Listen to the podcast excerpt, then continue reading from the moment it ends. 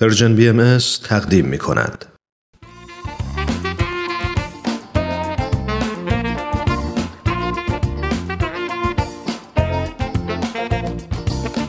دوستای عزیز سلام.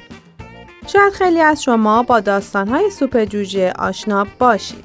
داستانهای زیبا که می‌تونه تو زندگی الهام بخشمون باشه. تو این برنامه از کتاب سوپ جوجه برای روح به ترجمه علی اکبر راستگار محمودزاده براتون داستان زیبایی رو انتخاب کردیم.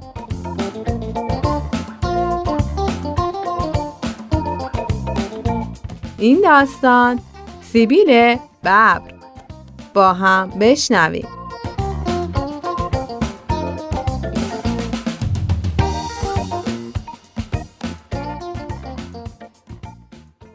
داستانی که میشنوید از قصه های کهن کشور کره است. یه روز زن جوونی به نام یونوک به کلبه کوهستانی زاهدی میره تا برای درمان دردی که داره از اون مرد کمک بگیره. اون راه سختی رو پشت سر می‌ذاره تا به اون کلبه برسه. زاهد حکیم دانایی بود که در تهیه دارو و شربتای سهرامیز سرشناس بود و همه مردم اونو میشناختن. وقتی که یون اوک وارد کلبه اون مرد میشه زاهد بدون اینکه از آتیش اجاقی که در حال نگاه کردن به اون بود چشم برگردونه از اون پرسید. اینجا چی کار داری؟ واسه چی اومدی؟ تو رو خدا به دادم برسین. اصلا حالم خوب نیست. لطفا دردم و با یه دارویی با یه چیزی درمونش کنید. دردم و درمون کن دردم و درمون کن. همه دنبال دوا درمونن. مگه یه دنیای بیمار رو میشه با دوا درمون کرد؟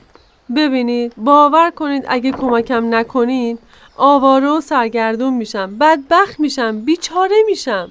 زاهد بالاخره راضی شد که حرفای اون زن رو بشنوه تا شاید بتونه بهش کمک کنه. خب بگو ببینم مشکل چیه دخترم؟ مشکلم مربوط میشه به شوهرم. من اونو خیلی دوست دارم. اون سه سال پیش رفت جنگ. ما توی این مدت از همدیگه دور بودیم. حالا که بعد از مدت ها برگشته خیلی کم با کسی حرف می‌زنه. وقتی باهاش حرف می‌زنیم اصلا به حرفامون گوش نمیده. وقتی هم که حرف می‌زنه انقدر عصبانیه که نگو.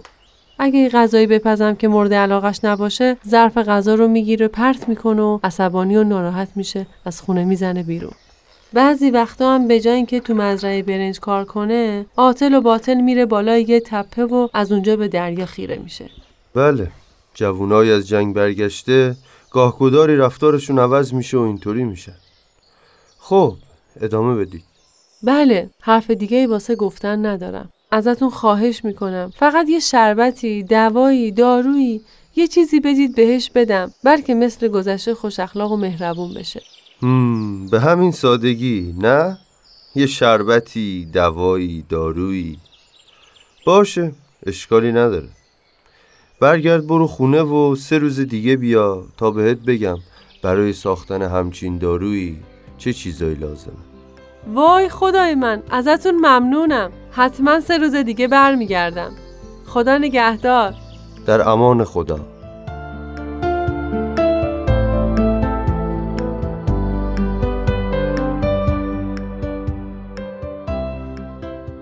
یون اوک سه روز بعد همون راه سخت و پشت سر می‌ذاره و به کلبه مرد زاهد میره.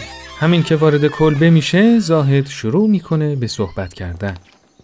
سلام خانم چاره مشکل تو پیدا کردم داروشم می‌تونم درست کنم اما یکی از مهمترین چیزهایی که باید تو این دارو باشه سیبیلی ببر زنده است برام سیبیلی ببر بیار تا بتونم مشکل تو حل کنم چی؟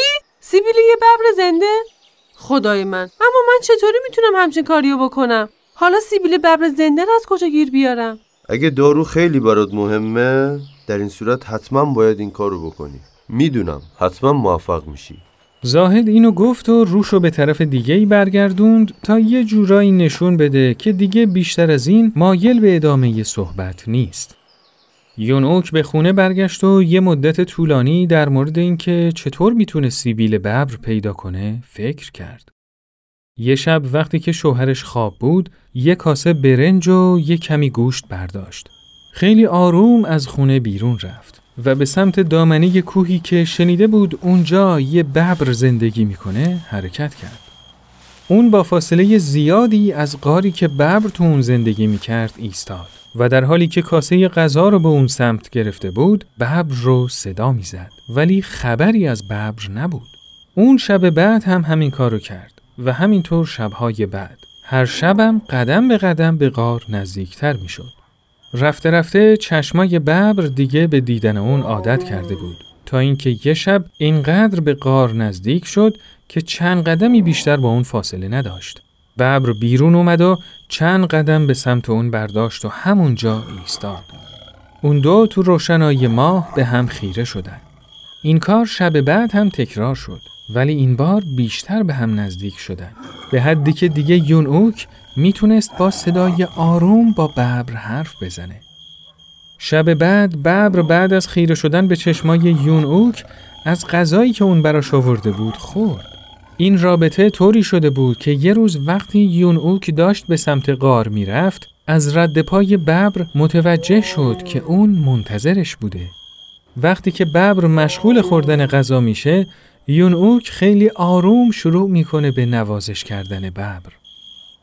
اونا حالا دیگه نزدیک به شش ماه بود که همدیگه رو میشناختن. یون اوک بعد از نوازش گفت ببر عزیز حیوان بخشنده من یکی از سیبیلاتو لازم دارم میشه عصبانی نشی و با من مهربون باشی؟ و بعد یکی از سیبیلای ببر رو کند. برخلاف تصورش ببر اصلا عصبانی نشد. یونوک در حالی که سیبیل ببر رو تو مشتش گرفته بود خوشحال و شاد به سرعت تو مسیر جاده از کوه پایین اومد.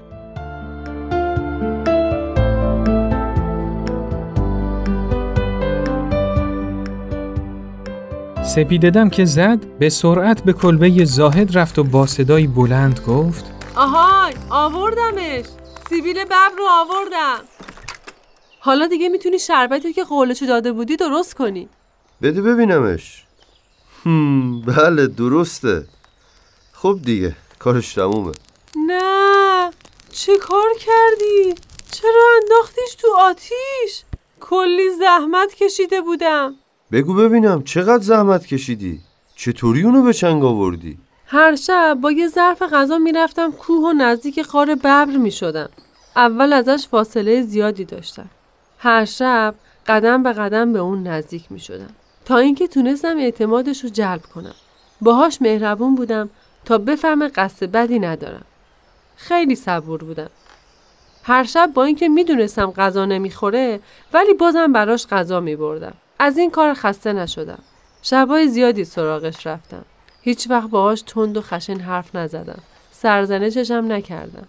اینطوری شد که اونم هر شب چند قدم بیشتر به من نزدیک شد. تا جایی که یه روز تو جاده منتظرم بود غذایی هم که براش برده بودم و خورد. همون موقع بود که نوازشش کردم. صدای خورخور شادیش رو شنیدم. درست همون لحظه بود که موفق شدم یکی از سیبیلاشو بکنم. که اینطور که اینطور پس شما یه ببر رو رام کردی و تونستی عشق و اعتماد اونو به خودت جلب کنی.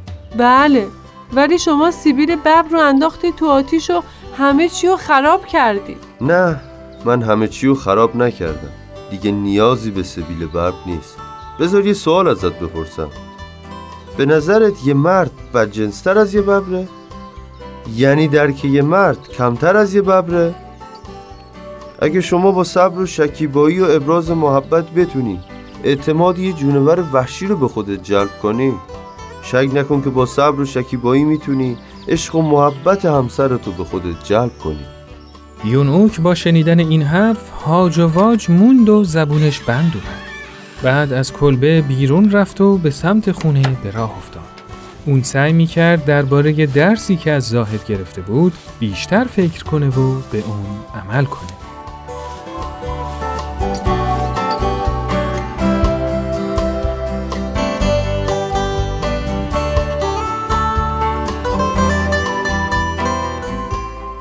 خب دوستای عزیز این قسمت از برنامهمون به پایان رسید برنامه که شنیدید کاری بود از پرژن بی ام از شما خیلی ممنونیم که تا اینجا ما رو همراهی کردید.